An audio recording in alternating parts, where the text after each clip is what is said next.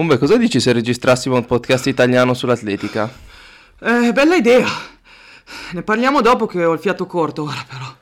Tra le cose che potremmo fare potremmo intervistare atleti italiani di successo nel mezzofondo. Ti piace come idea? Ok, sì, però decidiamo con calma dopo come fare. Pensavo di partire da atleti di categorie assolute, ma anche dedicare uno spazio alle categorie giovanili. Eh, va bene, va bene. Ora lasciami stare però. Ma cos'è tutta sta fretta? Eh, sono di corsa. Siamo di corsa, il primo podcast italiano dedicato all'atletica e ai suoi protagonisti. Ciao a tutti e bentornati a una nuova puntata di Siamo di Corsa, il primo podcast italiano dedicato all'atletica e ai suoi protagonisti. Io sono Francesco Contran e con me, come sempre, c'è mio fratello Umberto Contran. Ciao Fra, ciao a tutti ascoltatori, bentornati per una nuova puntata di nuovo capitolo giovani. Questa sera abbiamo in nostra compagnia Cesare Caiani, medaglia di bronzo ai campionati europei junior eh, lo scorso anno. Ciao Cesare, come stai? Tutto bene? Ciao, grazie per l'invito, sì, tutto bene, grazie. Benvenuto su Siamo di Corsa, Cesare. Allora, come hai iniziato a fare atletica? Ah, io ho iniziato nel 2018 con, eh, con i cross e nel mentre facevo anche cal- cioè facevo ancora calcio perché io all'epoca giocavo anche a calcio e ho iniziato così più per, diver- per divertimento con la scuola, quando a scuola insomma facevano le campestri scolastiche così Ero andato... Sì, per perdere un giorno di scuola, Esatto. quello e altro. Esatto, ed era anche andato abbastanza bene. E fra l'altro ehm, a scuola mia c'era Paolo Molmenti che mi è, è riuscito a convincermi tra una roba e l'altra a farmi iniziare l'atletica. E Ah, quindi, ok, beh. sì, sì, sì, quindi poi diciamo che l'estate è stato un po' tra un po' di calcio e un po' di atletica e poi verso settembre-ottobre, quando poi anche c'erano, ci sono gli italiani cadetti, là ho poi deciso di intraprendere la strada dell'atletica e mollare il calcio. Ti eri già qualificato per il criterium cadetti o eri proprio solo all'inizio? Sì, mi ero qualificato più che altro perché ero il primo in regione, non tanto per aver fatto il minimo, perché l'avevo sfilato di qualche decimo, poi mi sembra. E quindi però comunque mi avevano convocato essendo il campione regionale. Sui 1200 siepi. Esatto, sì. E come era andato il primo campionato italiano? Ma era, era andato abbastanza bene, nel senso che ero comunque nella seconda, nella prima serie, quindi quella dei più lenti. E mm, ero riuscito a fare personale ed ero arrivato nono di poco, eh, ottavo, arrivavo ottavo e quindi prendevo la medaglia. Purtroppo non è andata così, però pazienza. Eh vabbè, dai, un ottimo, un ottimo inizio con l'atletica. E poi quando sei arrivato nelle categorie allievi hai iniziato a fare un po' più sul serio, com'è andata in quelle categorie lì? Sì, sì, sì, avevo cominciato sempre con l'obiettivo un po' di voler far siepi, ma era un po' un obiet- cioè, un- un'idea che restava lì, nel senso che ancora non sapevo bene cosa volessi fare effettivamente, quindi un po' provavo di tutto, dagli 800 ai- alle siepi, ai 1500, quindi per capire un po' quale sarebbe stata la strada migliore per me. Poi, avendo visto che agli italiani ad Agropoli, da primo anno allievo, era comunque andato abbastanza bene, arrivato terzo, ho iniziato un po' a capire che forse poteva essere per il momento, insomma, la strada migliore, tant'è che poi l'anno dopo era andato ancora meglio.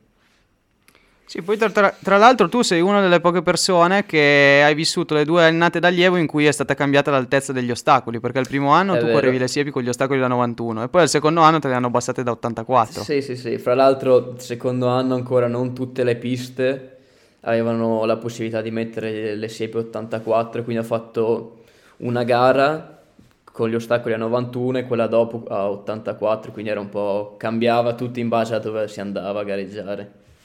Beh, sempre meglio di Matteo Spanu che invece eh, gli avevano lasciato un paio di siepi da donna perché si erano dimenticato di alzarla. Esatto. in Friuli questo ed altro. E invece nel secondo anno allievo c'è stato un pochettino di svolta perché è arrivato il tuo primo titolo italiano dopo una stagione un po' complicata per il Covid e tutto quanto, hai vinto il titolo italiano allievi a Modena. Sì, esatto. Ehm, è stato il mio primo titolo italiano, quindi sicuramente è una cosa che scorderò difficilmente. E anche in un'annata comunque complicata, se vogliamo dire, perché eh, tutto marzo e anche aprile siamo stati tutti quanti fermi per via del Covid. a maggio si riusciva comunque qualcosina a fare, poi da giugno effettivamente, giugno-luglio hanno ripreso anche con le gare. Peccato più che altro per quella nata là perché era anche l'anno degli europei qua in Italia. Di Rieti, sì. Esatto, quindi sarebbe stata una bella opportunità iniziare già da allievo, sì, già da allievo con, um, con la maglia azzurra.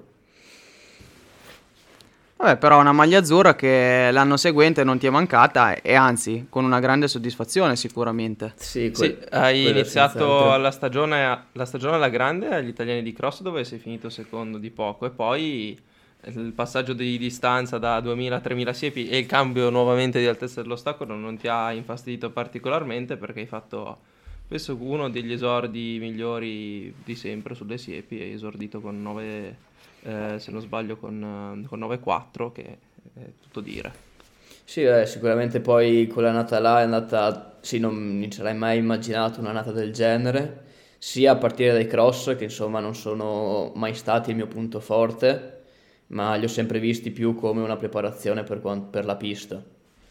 E, ehm, infatti eh, il secondo posto quell'anno non me lo sarei mai aspettato, infatti ero, ero molto contento del risultato. Poi per le siepi sì, non, ehm, anche là era un tempo che eh, non mi aspettavo assolutamente di fare, nel senso che nelle gare precedenti comunque mi sentivo di valere sotto i 9 minuti perché comunque ho fatto tutte le gare fatte bene, stavo fisicamente anche molto bene. Però sì, dal dire posso valere sotto i 9 minuti a farlo, eh, bisog- cioè, ci vuole proprio mentalità e comunque non è semplice. E quindi il tempo è sicuramente qualcosa di inaspettato, ecco. Beh, sicuramente, poi un esordio così è un esordio sicuramente di tutto rispetto. Sì, tra l'altro si ci è detto che avevi iniziato bene l'annata, effettivamente i, il tuo 3,55 su 1.500 faceva presagire, faceva presagire buone cose, però ripetisco, mettere 1000 metri in più su, dal 2000 al 3000 siepi cambia totalmente. Se possiamo dire che il 2000 siepi può essere ancora considerato una gara di mezzo fondo, tra virgolette, veloce, il 3000 siepi è già più una gara di mezzo fondo prolungato poi appunto il cambio di, cambio di altezza dell'ostacolo non credo ti abbia infastidito particolarmente, però qualcosina, qualcosina può fare. Eh, però fatto sta che hai esordito facendo il minimo per, eh, per i campionati europei e poi ai campionati, campionati italiani hai, hai, vinto il tuo, a Grosseto hai vinto il tuo secondo titolo italiano e hai, hai corso 9-2, quindi hai fatto anche il tuo personale, hai ritoccato il personale. Quindi immagino che eh, a quel punto della stagione tu fossi sull'onda dell'entusiasmo sapessi che eri in condizione per fare molto bene anche in un'ottica di una nazionale. Sì, sì, senz'altro, mi sentivo proprio fisicamente che stavo bene, non avevo problemi fisici e anche le gare di sepi che avevo fatto comunque mi sentivo che non avevo dato il 100% di me, quindi comunque sen- mi sentivo proprio di riuscire a valere qualcosa sotto e tant'è che poi uh, gli europei si è visto. Sì, beh, poi comunque eh, tornando al discorso dei campionati italiani, ti sei dimostrato anche una, un ottimo interprete sulle altre distanze perché hai fatto anche quarto posto nei 1500 metri, quindi c'era anche un'ottima base di velocità. Sì, sì, eh, quello che ho sempre cercato di fare comunque è non allungare troppo le distanze, anche parlando con i miei allenatori, insomma, perché per allungare c'è sempre tempo alla fine, quindi almeno per il momento concentrarsi molto e soprattutto anche sulle cose un po' più veloci, quindi 1500, anche 800, anche se negli ultimi anni non li ho fatti. Eh, però sì, insomma, la velocità sta comunque alla base di tutti i miei allenamenti, di tutte le mie preparazioni. Bene, è arrivata la convocazione per gli europei di Tallinn. Eh, pare aver capito che non ci fosse stato il solito raduno proprio perché c'era il Covid, eh, eh, giusto? Sì, esatto, esatto. Erano saltati sia Quindi... quello di ottobre di fine anno dell'anno prima che poi quello di gennaio che si fa inizio anno, sempre per il Covid. Quindi alla fine ci e siamo ritrovati siete... tutti là senza bene o male conoscerci più di tanto. Esatto, ok, vi siete conosciuti poi tutti direttamente con la maglia azzurra a Tallinn. E raccontaci un po' com'è stata l'esperienza di Tallinn nel complesso e anche relativamente alle tue gare, perché tu va bene che hai preso il bronzo nella finale, ma prima c'è stata anche una batteria dove hai corso molto bene. Sì, beh, sicuramente un'esper- un'esperienza fantastica che non dimenticherò, eh, sia per la prima maglia azzurra che appunto per l'esperienza internazionale, anche perché era la prima, non facendo io gare al di fuori dell'Italia, comunque europei e mondiali sono sempre un'ottima occasione per confrontarsi con gente di tutto il mondo e di tutta Europa. Eh, poi sì, appunto eh, avevo fatto le qualifiche due giorni prima della finale, dove anche lì mi sentivo molto bene fisicamente. Ero arrivato, diciamo, alla fine abbastanza tranquillo, quindi eh, quel tipo di gara A mi ha fatto ben sperare per, ehm, per la finale, insomma, mi ha fatto sperare in un buon tempo, eh, insomma, ecco. Sì, anche perché in batteria avevi corso nuovamente 9-4 che era sui tuoi migliori tempi, però se sei arrivato che avevi ancora qualcosa, l'hai poi dimostrato appunto in finale dove hai migliorato il tuo personale di più di 10 secondi correndo 8,50 in una gara strepitosa dove ti sei incollato al gruppo di testa e hai colto uno splendido terzo posto.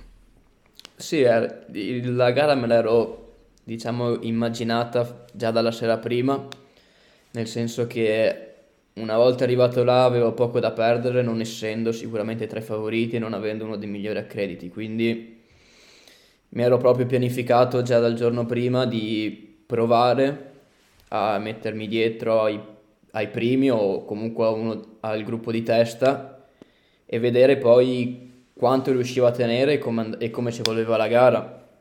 E fra l'altro poi si è rivelata una tattica efficace. Eh, sicuramente, anche perché forse effettivamente i primi due erano fuori portata, perché eh, chi ha vinto lo spagnolo e poi anche il danese che a fine stagione ha poi vinto i campionati europei di campestre erano un altro livello, hanno corso 10 secondi più forte, però tu hai poi staccato per bene il gruppo degli inseguitori perché hai comunque vinto il bronzo con 4 secondi di vantaggio sul, sul, quarto posto. Te lo aspettavi questa medaglia o è arrivata un po' inaspettata sorpresa? No, è arrivata molto inaspettata, diciamo che ho iniziato un po' a pregustare la medaglia dagli ultimi due giri, quando in quel momento ero quarto se non sbaglio, e quello che era terzo era scoppiato e quindi mi sono ritrovato io a essere il primo del, del gruppo che inseguiva i primi due e da là ho iniziato a pensare solo di tenere duro che tanto mancava sempre meno e continuare a spingere finché ne avevo. Quindi da là ho iniziato un po' a pensare che forse la medaglia poteva essere qualcosa di effettivamente concreto.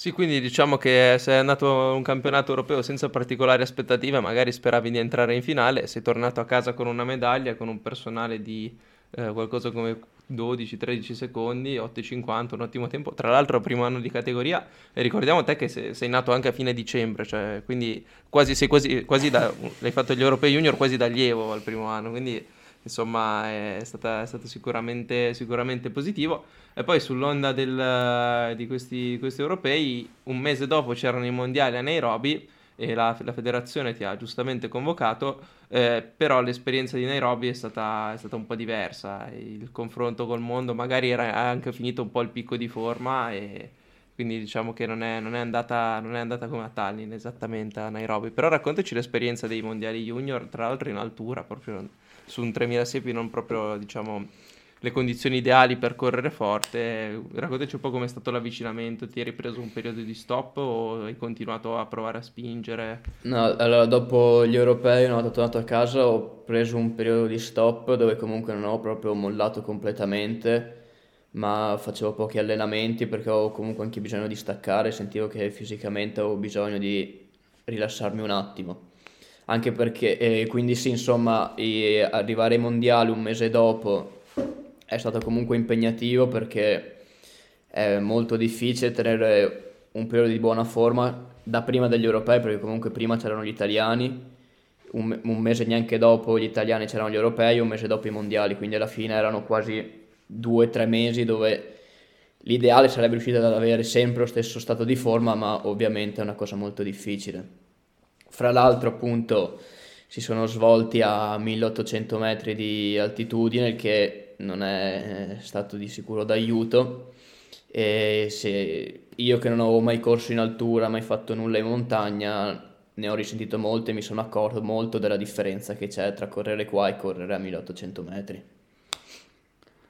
Beh, sicuramente, ma poi oltretutto come avvicinamento siete andati lì molti giorni prima, con quanto anticipo? Eh, saremmo andati su, su intorno ai 5 giorni prima, mi sembra, più o meno, dell'inizio delle gare. Non era troppissimo, soprattutto per, per chi fa mezzo fondo, insomma, abituarsi a, a quei metri di altezza.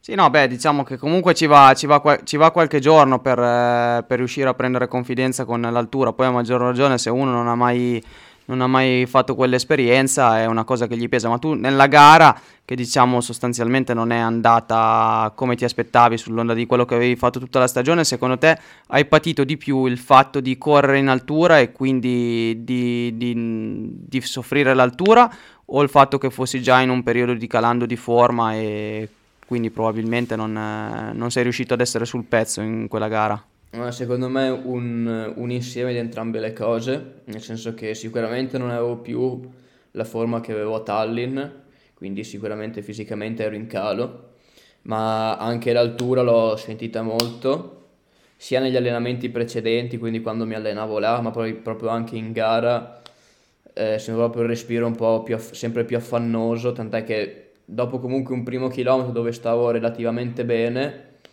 da un giro all'altro ho proprio iniziato a soffrire molto l'altezza di dove eravamo e, e questo ha influito molto sull'esito poi della gara. Beh, come esperienza nel complesso, però com'è stato anche il Mondiale Under 20? No, beh, senz'altro comunque alla fine un'esperienza positiva, nel senso che era comunque innanzitutto un'altra presenza in nazionale che è comunque un onore, diciamo, andare a rappresentare l'Italia, quindi sono sempre delle belle esperienze indipendentemente da come vada la gara. E, ehm, e anche perché comunque ci si confronta con proprio un altro livello, si è visto anche, sì, anche rispetto all'Europa, insomma. Certo, ma al di, là, al di là del risultato e tutto quanto, quale hai preferito delle due trasferte con la nazionale, quella degli europei o quella dei mondiali? Allora, se devo vedere la gara in sé, ovviamente ti dico quella degli europei. Certo. Come trasferti in generale, ah, non saprei, entrambe a modo loro sono state uniche alla fine. Se dovessi sceglierne una, no, non saprei veramente quale scegliere. Sicuro. E poi non è stata oltretutto l'ultima, l'ultima maglia azzurra che hai vestito quella stagione, perché poco dopo nonostante magari un po' sfinito di energia e tutto quanto, sei stato convocato anche per fare la gara di Oderzo sui 10 km. Sì, eh, là è stata un'al- un'altra gara molto impegnativa, anche perché ero in un altro periodo dopo i mondiali dove comunque là avevo proprio staccato molto di più rispetto agli europei, perché comunque era fine stagione ho finito tutte quelle che effettivamente erano gli obiettivi e le gare che mi ero prefissato a inizio anno e anche perché in realtà non mi aspettavo una convocazione sulla 10 km o terzo.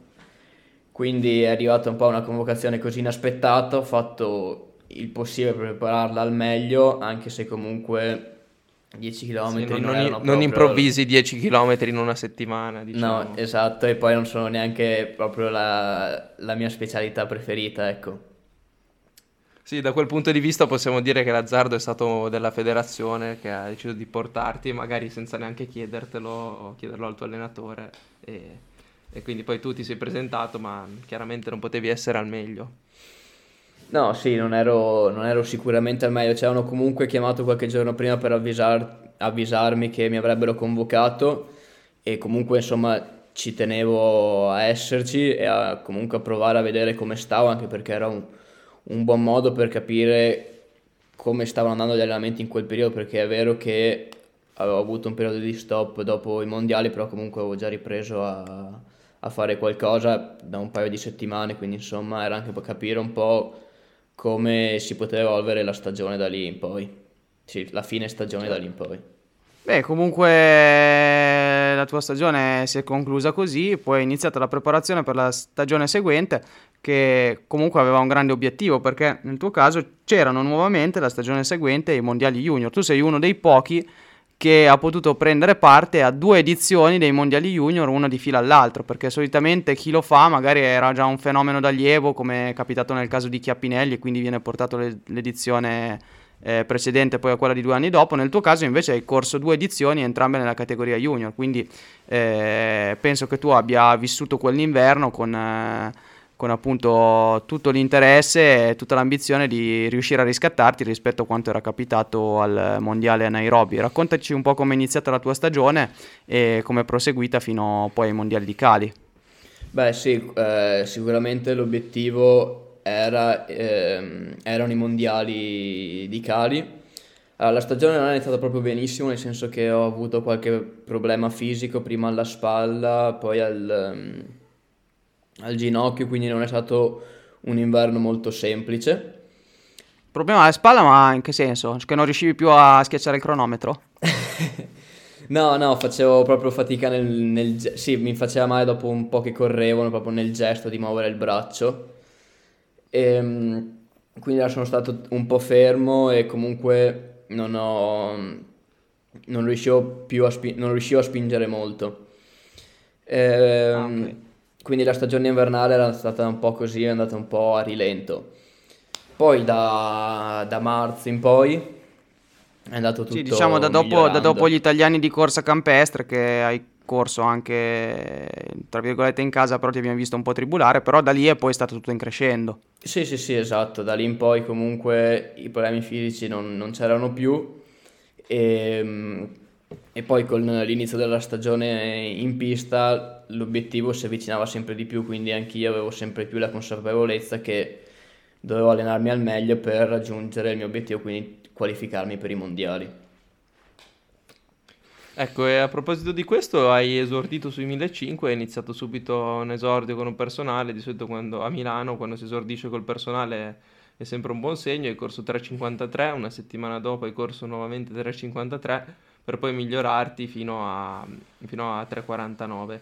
E mentre invece sulle siepi abbiamo, abbiamo visto che hai, hai, esordito meglio dell'esordio dell'anno precedente, a maggio, con, con 9-4.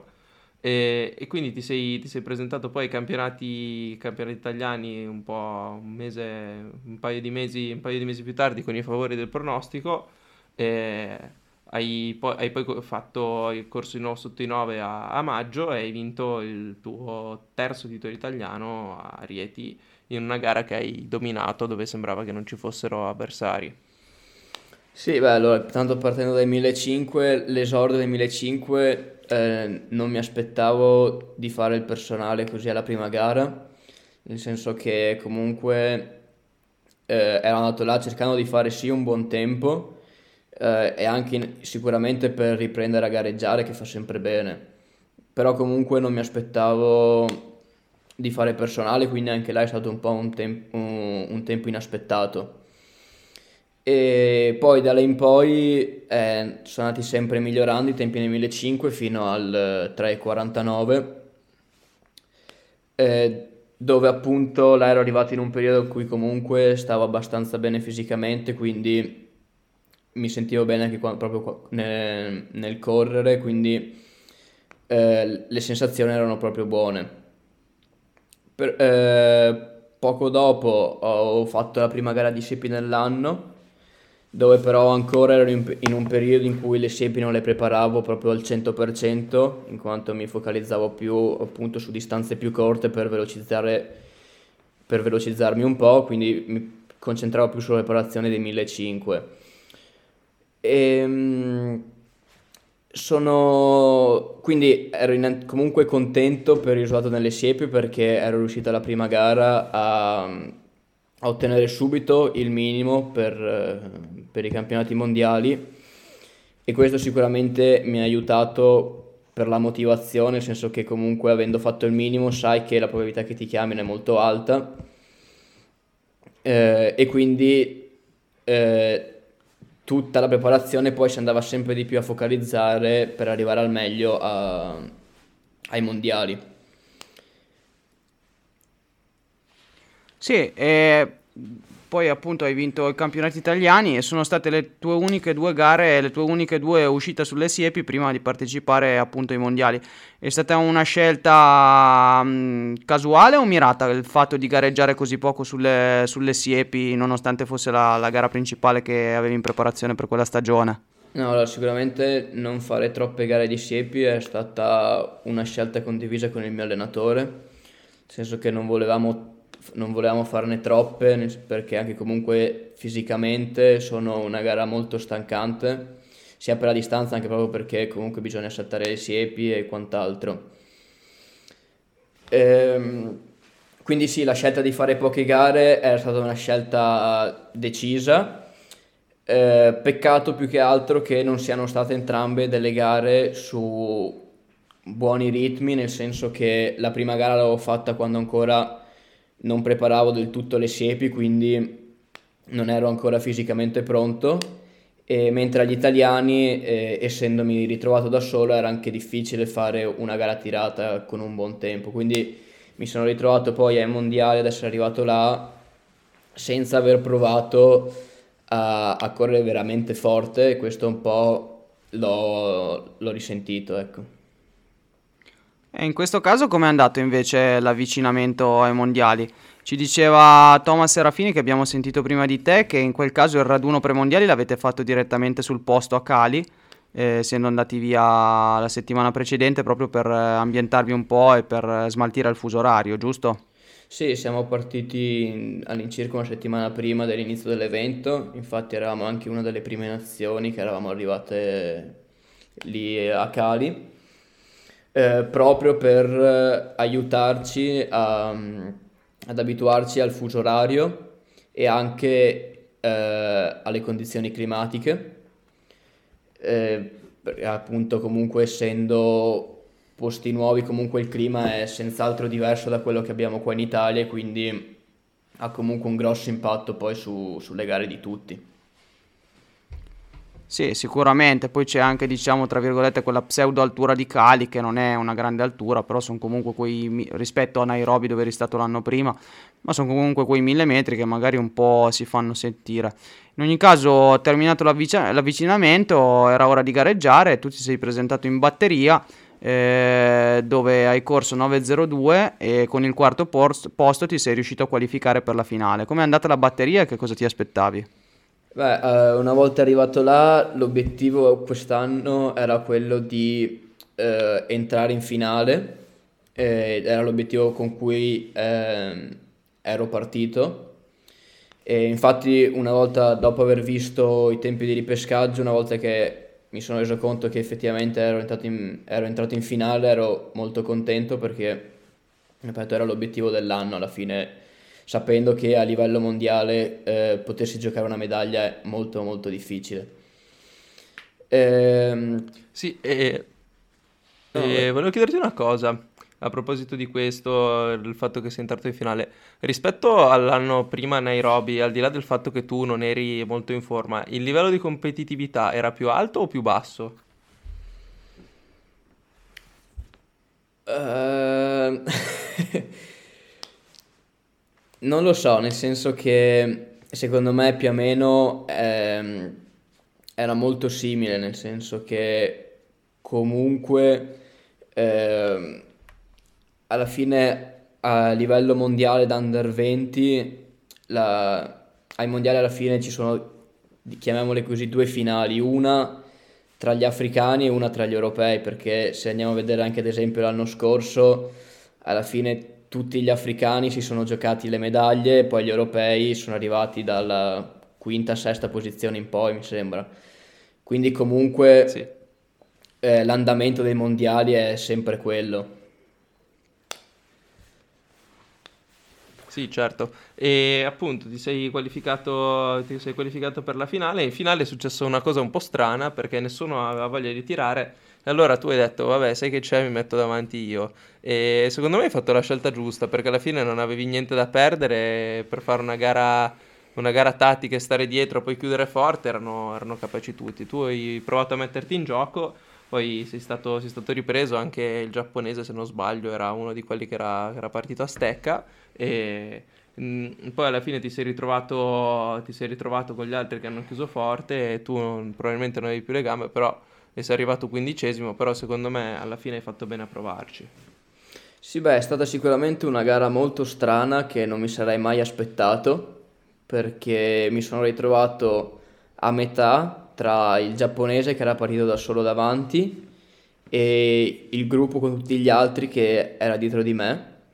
Quindi mi sono trovato un po' in una situazione strana che non sapevo bene neanche io come gestire. Infatti per i primi 200 metri mi sono girato un paio di volte per capire cosa facessero quelli dietro perché, per vedere se aumentassero per almeno riprendermi o se effettivamente stavano dietro. Quando ho visto che eh, nessuno di loro accennava a voler aumentare il ritmo, eh, le alternative erano due, o io rallentavo tanto per aspettarli o continuavo su quel ritmo là e vedevo poi come, si, come andava avanti. Ho scelto poi di restare là anche perché mi sembrava la scelta migliore comunque. Sì, ma alla fine penso sia una delle finali più strane che io ricordi su, su quella distanza lì perché non abbiamo praticamente mai visto gli africani lasciare andare qual- avanti qualcuno per fare una gara tra virgolette tattica perché poi alla fine hanno chiuso in 8.37 quindi chiamarla gara tattica è sempre relativo.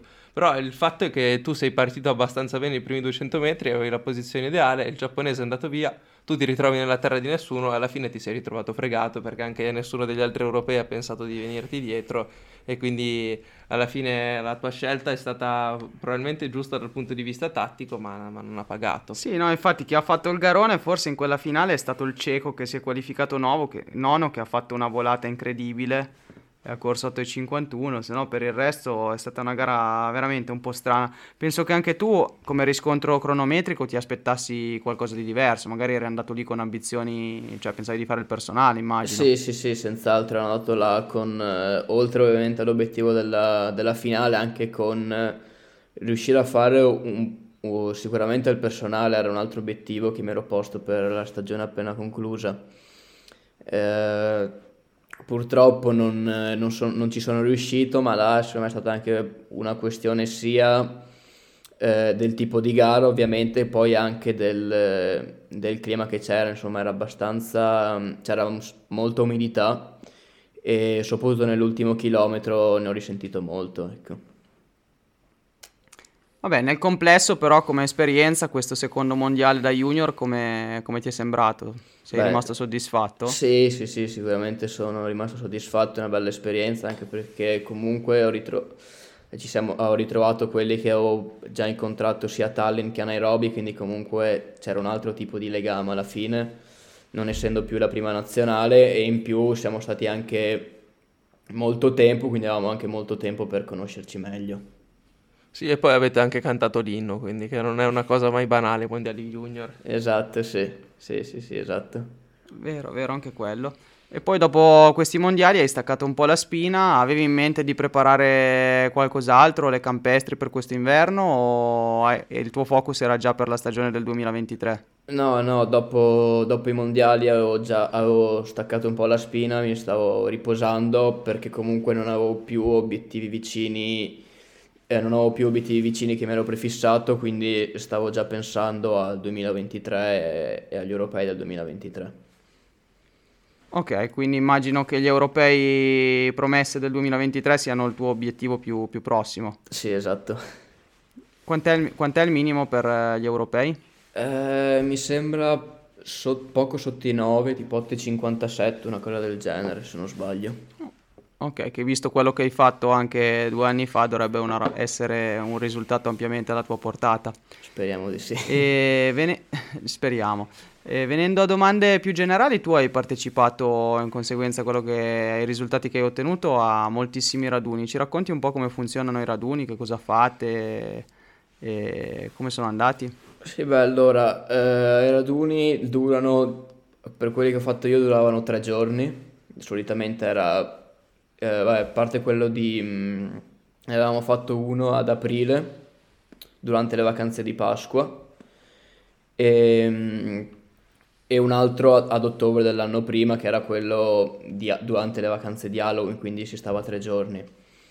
Alla fine è un modo sia per allenarsi tutti assieme e ritrovare gli- eh, sia gli amici che, che poi sono anche avversari alla fine.